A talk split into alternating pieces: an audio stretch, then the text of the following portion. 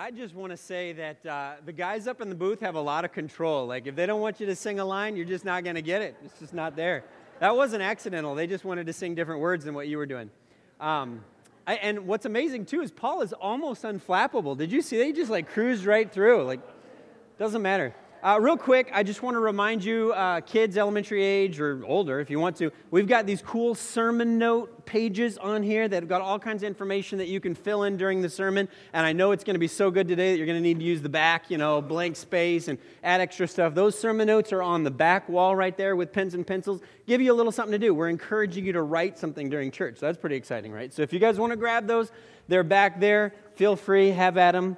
Um, we are in our very last sermon uh, in this series. And I just want to say if you have not been here yet, or if this is your first week, or you kind of dipped in and out, uh, that's totally fine. You don't feel like you're going to be like, what is going on? You know, it's not like a TV show where you got to watch the first four episodes to figure out what's going on in the fifth. We're going to like, we're going to bring you up to speed. You're going to feel okay about this.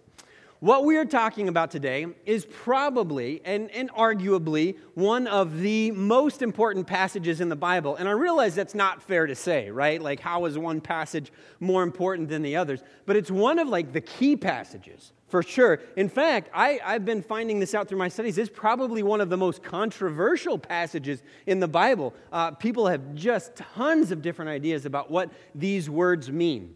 So, if you haven't been with us, we've been exploring Matthew chapter 16, and we've been starting in about verse 15 or so, and just kind of making our way slowly through this passage. And it's Jesus. This is, this is interesting to me. Jesus has been all around Israel. He's been talking to people, he's been going from town to town. But for whatever reason, in this story, he walks his disciples 20 miles out of the country, has this conversation with them, and then walks them back. There's something, it feels like something significant and important about what he's saying, and you can kind of get that as you read the passage. So it's been Matthew chapter 16. We're not going to read it quite yet. I want to do just a little bit of setup to help us get kind of in the right frame of mind. Um, I thought Derek's uh, uh, communion talk was perfect, right on line. In fact, he could have, probably could have preached this sermon because what he talked about is so much of what I want to talk about this morning as well. And then I use the word disruption versus interruption. And you know what I'm talking about, like just in life, like maybe uh, you're fixing something around the house and you're getting to work on it and you're all set and you got a little bit of time dedicated to fixing this thing and then you realize you don't have the right part and then you drive all the way to the hardware store and then you come back and you realize they gave you the wrong size or you picked up the wrong thing and you're just like you're getting your, your anxiety not anxiety level your frustration level is just rising a little bit but you're like okay i still can do this I still got this, you know. And then you go back to the hardware store, get another thing, and you come back and you work on that and get a little bit further along. Joey knows what I'm talking about. You get a little further along, and then something else breaks, or you get in deeper, and what you thought was going to be 30 minutes or an hour turns into like four or five hours, and by the time you're done with it, you got just junk everywhere, and you have to call the plumber anyway. You know what I'm talking about. Uh, and it can be this way no matter what. You could be baking something, you could be fixing something, you could be driving somewhere. In my responsibilities here at church, uh, one of the things I do is work with the youth group, and we sometimes go on road trips. And I know people love road trips. People love road trips. Generally, people who aren't driving love road trips. I don't know if you've noticed that. The drivers aren't quite as excited about the road trips because here's what happened. Don't tell the youth group I'm telling you this. They're sitting over there. I don't want them to know that I'm kind of uh, ragging on them a little bit, but sometimes what will happen is you're driving somewhere and it's far away and you want to make good time. And so you try to get all your one stop shopping done at that gas station. You're like, everybody's got to go to the bathroom, everybody's got to get their snacks, everybody's got to get out and stretch their legs. And there's always this kid, one kid who's like way in the back of the van and they're like, I'm good, I'm not hungry, I don't have to go to the bathroom. And you're like, come on, seriously, you know, I, I, I, we're not, I don't think we, we can't stop, you know, what are we going to do? So they sit there through the whole stop, and this happened. This has been a number of years ago, and there's some people in the room who are in the van when this happened. It's literally happened. Might have been the people that caused it to happen. Literally happened where we stopped at a gas station. I'm like, all right, come on, you got to go to the bath. Everybody's got to go to the bathroom. And there was this one holdout. And they're like, no, I'm good, I'm good, I'm good, I'm good. We get back on the highway. No joke. We were about 200 yards down the highway. And they're like, actually, I do got to go to the bathroom. And I'm like, we are not stopping for 600 miles. I don't care if we run out of gas. You have to lean out a window and do something because we are not stopping. It's so frustrating to have those sorts of disruptions when you're trying to get something done. Disruptions are frustrating. I think, in fact, like disruptions, like for first world problems, disruptions to what we want to get done, disruptions to our happiness, disruptions to our way of life, to our productivity, to our efficiency, those are some of the most frustrating things in life. Just little disruptions. And I get that it's kind of like a first world problem, but they are frustrating. It is frustrating not to just do what you want to do, not to just be able to get done what you want to get done. We've all experienced that, we've all felt that. All right, now let's transition to this passage, and we're going to work our way back to that idea. In this passage, uh, you can go back one, not yet, not quite yet, Matt. You got hold on, man. We got we're working. We got these guys in training. Um, so, in this passage, Matthew chapter 16, it's Jesus talking with just his apostles, just his disciples, just the like inner circle, and he's talking to them about the church. And they don't know anything about it yet. They don't understand, like, oh, yeah, in 2,000 years, everybody's going to get together on Sunday and they're going to sing songs and they're going to have PowerPoint or not have the words or whatever. He doesn't know anything about, they don't know anything about the church. They don't know anything about Bible classes. They don't know anything about youth group road trips. They don't know anything about this. This is a new idea that Jesus has come to form this gathering of people and they're going to like slowly but surely kind of grow and have this incredible overarching impact on the world. They don't know any of this yet. They're just at the beginning stages of it. This is like the beginning of this little rebellion, and Jesus has got just his closest guys with him, and he's beginning to outline what this looks like. And it's all based around this idea. You remember a few chapter or a few verses earlier, Jesus says, Who do people say I am? What's the word on the street? And they give him the answers. Some people think you're Elijah. Some people think you're John the Baptist. These are all dead guys that evidently had come back to life. I don't know. And, uh, and Jesus says, Who do you say I am? Remember? And then you got all the apostles there. And of course, it's always Peter. Peter's always the one. He's always the one with his hand up. He's always the one that wants to talk. He's always the one that wants to be like the star student. And Peter like steps up. He's like, Ooh, pick me, pick me, pick me. And he goes, I believe, and I think he's speaking for the apostles, I believe that you are the Messiah. And we spoke about in the first series, we spoke, or the first sermon in the series, we spoke about how that word was huge. This was a big deal to say that Jesus was the Messiah because in first century Israel, you were saying that Jesus was the one that had been prophesied about for centuries, and this was the one that was going to fix our problems. This is the one that was going to lead our nation. This is the one that was going to just take everything, kick out the Romans. This was the one that was going to like renew everything, and you're saying that's the one. The, the Hebrew leaders, the religious leaders, they had seen some guys like this come and go and they were skeptical of it. The Roman soldiers, the Roman leadership who like ruled Rome at the time, they didn't like that because they heard, when they heard rebellion, they didn't hear like kind of this spiritual rebellion. They heard like, hey, he's gonna like give everybody pitchforks and knives and swords and whatever, and they're gonna like try to rebel. They're gonna, we want this country, they're gonna try to rebel. So this was like a big deal to claim that Jesus was the Messiah. It's a big deal. So here it is. This is the person. They, Jesus has been laying out this vision, and you can, Peter and the other apostles are like getting wound up. They're getting excited. Jesus is preaching away at them. He's telling them, Look, I'm going to build this gathering of people. I'm going to build this church.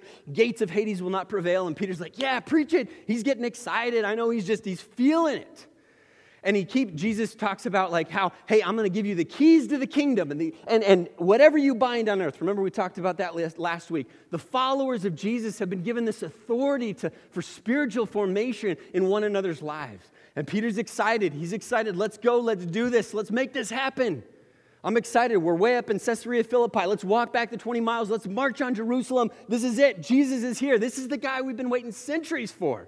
And then Jesus wraps up this moment by saying these words Matthew 16 20. Then he ordered his disciples not to tell anyone that he was the Messiah. That's like a record scratch moment. I hit the brakes, like, whoa, wait a second. You have been getting us pumped up for this rebellion. You've been getting us all excited. You've been telling us that, that God has inspired us to know that you're the Messiah, and now you don't want us to tell anybody? What, what, what is that about? He ordered them. The word order actually carries with it like some like a, a threat. So Jesus was like, I don't know, he's in Peter's face. And He's like, Peter, do not tell anybody about this. And Peter's like, What are you talking about, man? This is it. This is the news. Our nation has waited centuries for you, and now you want us to keep it quiet? What is up with that? That doesn't make sense to me. And in fact, this was kind of a feature of Jesus' teaching. There's a number of places throughout the Gospels, throughout Matthew specifically, uh, where he tells them he does something, he heals someone, and he says, Don't tell anybody. And it's pretty interesting. In fact, uh, there's one a few chapters, there's a few chapters earlier where Jesus healed two guys that were blind, right? Two guys that were blind. Jesus heals them, and the text says he sternly warned them not to tell anybody. Sternly warned them not to tell anybody. Think about that for a second. You're blind, now you can see, and Jesus is like, hey, keep this on the down low, don't tell anybody. Even if they wanted to, how are they supposed to do that? They're just going around town looking at things because now they can look at things. And somebody comes up to them and is like, hey, weren't you, weren't you blind yesterday? Mm, nope. I've just been wearing sunglasses for 30 years. Everybody assumed I, I can see just fine. He did this to like lepers. He did this to people who couldn't walk. He was like, You're healed. Take up your mat and leave. Don't tell anybody. And they see the paralyzed guy walking around. Hey, what happened? Nothing. I just, I'm really lazy. I like laying down. I just decided to take a walk now. How were they not supposed to tell? There was like visible evidence in their lives that something had happened, and Jesus is saying, Don't tell anybody. Like, what are they supposed to do? Like, I get excited when I get a haircut. I all come home and I'm like, hey, Crane, notice anything different? Huh? Notice anything different? A haircut. And they're like walking and seeing, and they're not supposed to tell anybody. What? That doesn't even make sense. Why would he do that? How are they not supposed to tell anybody? Why are they not supposed to tell anybody? He ordered them, don't, don't bring it up. Don't bring it up. Imagine poor Peter. Like, I, I just, I like Peter so much, but imagine him. These Pharisees, these religious leaders that opposed Jesus, were always getting in the disciples' face. They didn't always like confrontation with Jesus, so they would pick his disciples. You know how people do that. They don't want to actually go to the person they have the problem with. They go to the people around them. They go to their friends. They're like, You hear what they did? You hear what they said? So they would go to the disciples. They would go to Peter, and they would literally say things to Peter like, Who does your rabbi think he is? And Peter was supposed to like zip the lip. You know, he had a couple guys holding him back, nudging him in the ribs. Remember, we're not supposed to tell, keep it on the down low. Because Peter wanted to say, Who do you think he is? He's the Messiah. This is the guy. We've been waiting for centuries. Who do we think he is? You guys are ridiculous. Hey, he's going to do some miracles, but maybe next time the miracle won't be healing something. Maybe it'll be breaking something, if you know what I'm saying. I know Peter was feeling that. Peter, like, how do you keep this news quiet that the Messiah is here? How? And more importantly, why? This directive, I think, points us to something really important about this idea we're talking about. The reason he told them to keep it quiet points to something really important about this message. And it's this the message, the message that Jesus was the Messiah, the message was disruptive. The message was disruptive. And Jesus had some things to do, he had some people to teach, he had some blind people to heal. He had some lepers to take care of. This message was disruptive. If it started to get out, it was going to prevent Jesus from doing what he needed to do. The message was disruptive. I uh, get a little stressed when I hear the ice cream truck coming down the street. And this is why. Because somehow hardwired, at least into my children's DNA, is this sense that they have been endowed by their Creator a certain and unalienable right that if an ice cream truck drives by, they are entitled to whatever overpriced treat that ice cream driver has. They feel like they have got to have it. And so I hear the ice cream truck, the kids are out in the yard, and I'm like, even before I try to preempt them, I'm like, hey guys, we're not getting ice cream. They don't even hear the truck yet. They're like, what is he? That's such a non sequitur. They, kids don't say that, but what that like, what is he talking about? No ice cream, no ice cream. And then they hear the little ding a ling a ling a ling a ling, and they're like, boom. The, the seriously, genetically hardwired in their body is like ice cream. Ice, that's all they think about, ice cream. And so I've been like trying to set them up, like, hey guys, we're not getting ice cream. All right, that's random, Dad, but whatever. And I'm like, we're not getting ice cream. And then they hear the little bells and they're like, ice cream, ice cream. And I'm like, remember when I said two seconds ago, we're not getting ice cream? Now you guys are like, you're such a heartless parent. You should buy them ice cream. We had bought them ice cream at the ice cream shop the day before.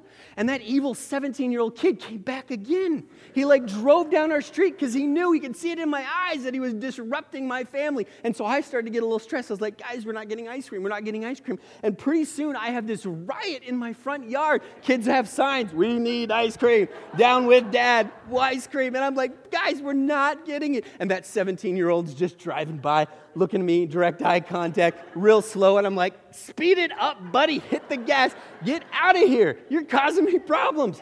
No ice cream. The ice cream truck, it's like the message, the bells, literally Pavlov's dogs. It is disruptive. Like they cannot concentrate. No matter what they were doing, that gets thrown out the window because the message of ice cream is here. The ice cream truck has arrived. It's here now. And it's going to change our lives, and this ice cream is going to make everything better. The ice cream truck is disruptive. This is a sketchy ice cream truck. You shouldn't buy any ice cream from that truck that looks like that. That's not a good ice cream truck. We all know that there are things that we can say or do uh, to loved ones that will immediately cause a fight, right? You know that there are buttons you can push. There are no, you, you know that there are words you can say immediately will cause a fight. You immediately will cause a problem because you've said something that both you and your spouse, or you and your child, or you and your parent know that is something that is going to cause a fight, right? You know that, and so you know to avoid those things unless you're really feeling like you want to fight. It's a disruption. It'll cause, it'll cause a disruption. When people declared Jesus the Messiah, those were fighting words. We've lost that a little bit, and we're going to talk about why, but we've lost that. If you were walk, to walk around the street saying, Jesus is the Messiah, nobody's going to care because we've lost what the Messiah means. We've lost the importance of that concept, of that word. But those were fighting words. Those were like bells that brought out the fight in the religious leaders. Like Jesus is the Messiah? No, uh, uh, uh. He doesn't fit the bill. He doesn't look the way he's supposed to look. He hasn't done the things he's supposed to do if he's the Messiah. In fact, they were convinced he wasn't the Messiah because he had suffered and he had died. They're like, the Messiah doesn't die like that. That's ridiculous. And so they were fighting words. They were Pavlov's bells. They were the ice cream truck saying, hey, Jesus is the Messiah. And people were like, nope, nope, nope. And it would cause fights. In fact, in Acts chapter 17, and this is long after the injunction not to speak about the Messiah, and it was lifted, Jesus said you can speak about it in the end of the book of Matthew, chapter 28. But in Acts chapter 17, as they're trying to spread this word about Jesus the Messiah, this is Paul talking to people in Thessalonica, and he says, This Jesus I'm proclaiming to you is the Messiah. Which is interesting, that's, that concept is over and over. The message they preached was Jesus is the Messiah, all through Acts. It's very interesting to look at, he said. In verse 4, it says this some of the Jews were persuaded and joined Paul and Silas, as did a large number of the God fearing Greeks and quite a few prominent women. People were kind of persuaded by the message. This was just doing something, this was gaining some ground. But, in verse 5, but other Jews were jealous. And it's an interesting word itself, jealous. It can, it can also mean like boiling over. It's a, it's, it's a word that sounds like water boiling. So maybe people were angry they were angry at this message. Other Jews were jealous, so they rounded up some bad characters. I like that phrase. They rounded up some shady dudes from the marketplace and they formed a mob and they started a riot in the city. This message in the first century started riots. Doesn't do much today. You're not going to go into a grocery store and say, Jesus is the Messiah, and then have a riot form around you because you've said that. Now, it's a different culture, it's a different age. Maybe there's things people have accepted about Jesus that we have kind of, that have changed over the, over the years. But the message isn't disruptive today. And I want to propose a reason why. I wonder if we have tried to make the message less disruptive. Bear with me here for a minute. The message of the Messiah was disruptive. It is not disruptive today, and there may be a lot of reasons, but I want to propose at least one of which might be, mean that Christians have tried to make the message of the Messiah less disruptive. We've tried to smooth down the sharp edges. We've tried to make everything a little bit more palatable so that when we talk about Jesus, when we talk about Christianity, people aren't getting upset because there's really no change involved. There's really nothing that, that disrupts their daily life, their daily existence when we proclaim this message of the Messiah. I wonder if for some people, we've changed the message to something like here's a set of principles that will make your life a little happier. And that's the message.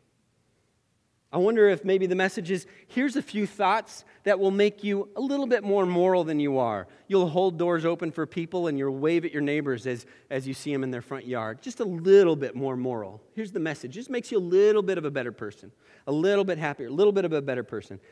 I, I wonder if for some people the message is a political philosophy that makes us mad and disagree with other people on issues like border security and immigration. I wonder if that's how they've interpreted the message of the Messiah, as if it's some sort of political call, and it's informed somehow by that. And all those things, our politics should be informed by our message. Our morality should be informed by our message. Our sense of happiness and our sense of how we interpret joy and sorrow should be informed by the message. But if we leave it at that, then I think that we have missed the message. If it's just these marginal, small little changes in our lives, just little things, nothing too personally disruptive. All right, so, okay, Patrick, explain yourself. What do you mean then when you say disruptive, when you say it should change us, when you say it should make, make something happen, when you say it should cause riots and mobs? What are you talking about? A few chapters earlier in Matthew, chapter, uh, Matthew chapter 10, and let me trigger warning on this passage, by the way. This passage is a little crazy. This is not one that you see stenciled on the wall in people's houses. This is a pretty wild passage, but I want this is the words of Jesus when he's trying to explain himself and the effect that this message is going to have on the world. This is Jesus saying, this is the effect that it's going to have on the world. Do not suppose that I have come to bring peace to the earth. Whoa!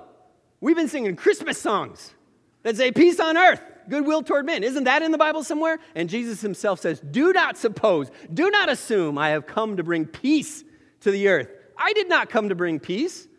Wait a second, Jesus. This does not sound like the Jesus I know. This does not sound like the Jesus that, that teaches us to hold doors open for, for people at the mall or, or to wave at our neighbors. Do not suppose I have come to bring peace. Is this what, militant? What are you talking about?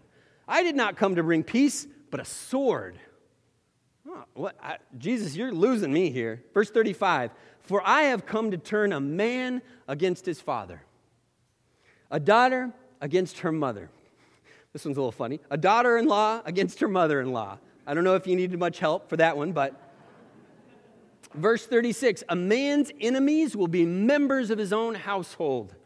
If anyone, listen to this, if anyone, write this on your wall. This, is, does, this verse doesn't get too, underlined too often. If anyone loves their father or mother more than me, they are not worthy of me. Whoever finds their life will lose it, and whoever loses their life for my sake will find it. That is a disruptive message. He's saying the effect of believing that I am the Messiah is going to divide people because there's people that cannot accept this. Now, let me just pause for just a second and say there are Christians who have decided, you know what, if somebody's not upset with me, then maybe I'm doing it wrong, and they try to go around making everybody upset with them. And that's not what he's talking about here. I hope we understand that. We're not talking about provoking and causing offense for its own sake, as if that somehow validates who we are. There are Christians who believe, well, they're going to hate us, so I'm doing something right. That is not what he's talking about. He's talking about Christianity lived like Jesus will cause division. There will be people that do not understand why you value the things you value, why you prioritize the things you prioritize. There are family members and neighbors who will say, Hey, can you come do this for me? And you will say, No, I've already got this thing for my church family that I'm going to be doing. And they're going to say, How can you value your church family over your real family? And you will say, This is how it works. Jesus has come in my life and he has given me a different set of priorities. And as much as I love you, you are not number one on that list and they won't understand that. And they might get upset at you. That might bother them. And it's bothering some of you, I can tell. Some of you are squirming, like, wait a second, family's the number one value. Family's the number one priority. Isn't that what our society is built on? Not according to Christ. I've come to bring division. And there are choices that we will make in the pursuit of following Christ that the people around us will not understand, will not agree with, will not be happy with, and it will cause division. That is a natural byproduct of a life centered around Christ. It's almost off putting, isn't it? That's not good PR for Christianity. Now, before you go telling your mother in law off, we understand this message will cause disruption. But listen to this.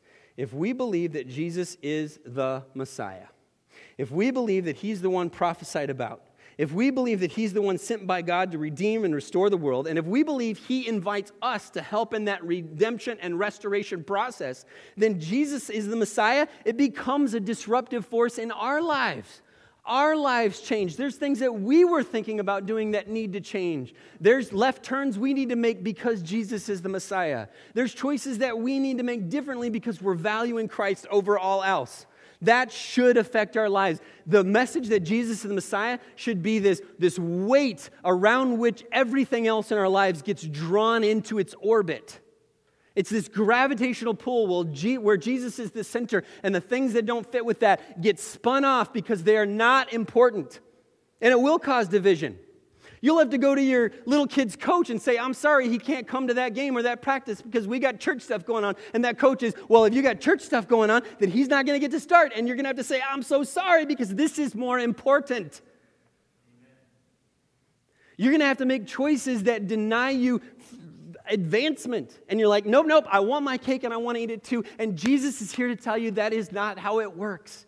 I have come to bring disruption, I have come to bring division. You're, if you truly want to follow me, if you truly want to find your life, you're going to have to lose it. How uncomfortable are we right now? You know what? We should be. Because disruption is uncomfortable.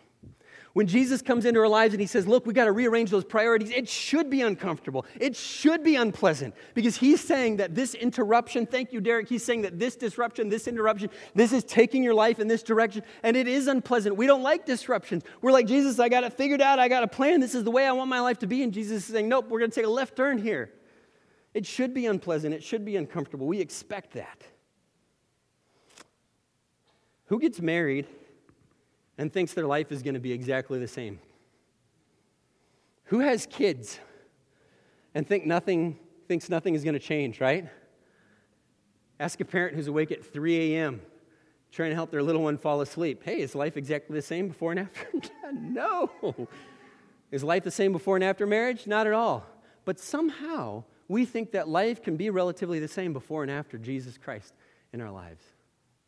Who are we fooling? Just us. We're the only ones who are getting confused there.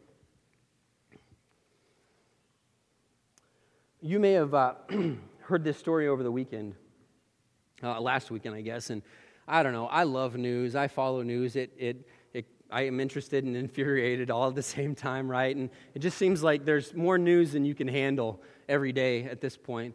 Last weekend, there were more riots. I mean, everybody's rioting the people who riot are rioting about the other people who are rioting, and then there's riots about everybody who's rioting, and it's just mobs and riots, and everybody's upset at everybody, right? It's a problem, seems to be.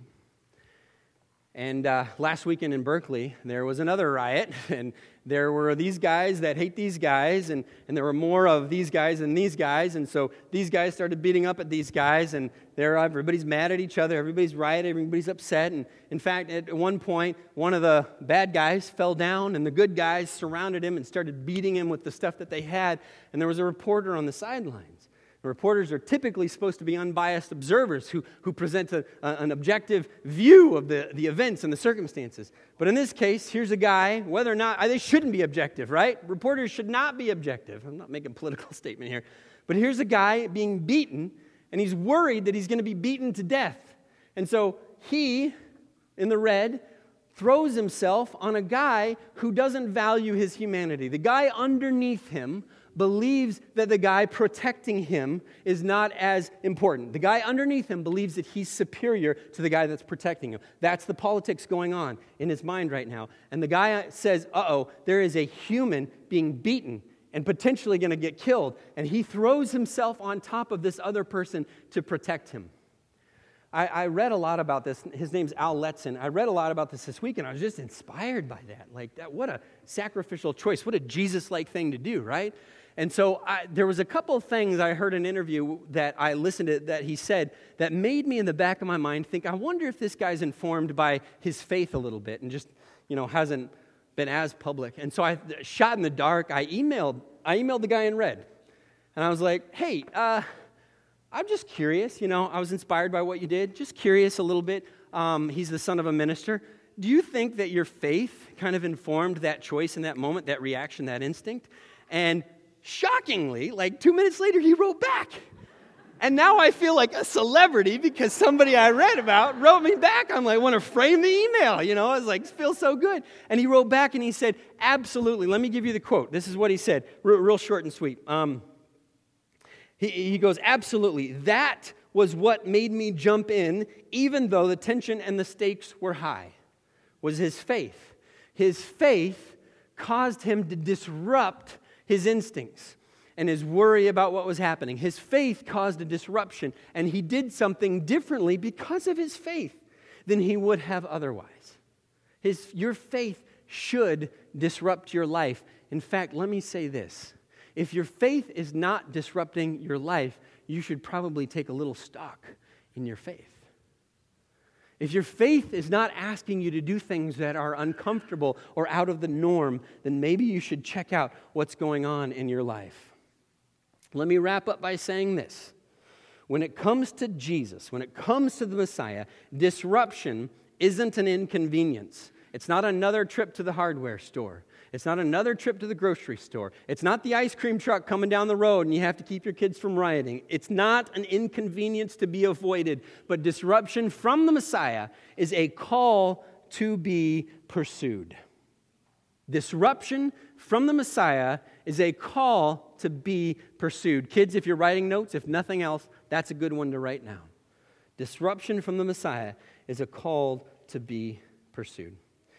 So, this week, you're going to have opportunities for disruption. And so, my challenge, my encouragement is to not just write those things off. There are, God is going to be calling you. Jesus is going to be calling you to maybe do different things this week than you might normally have done.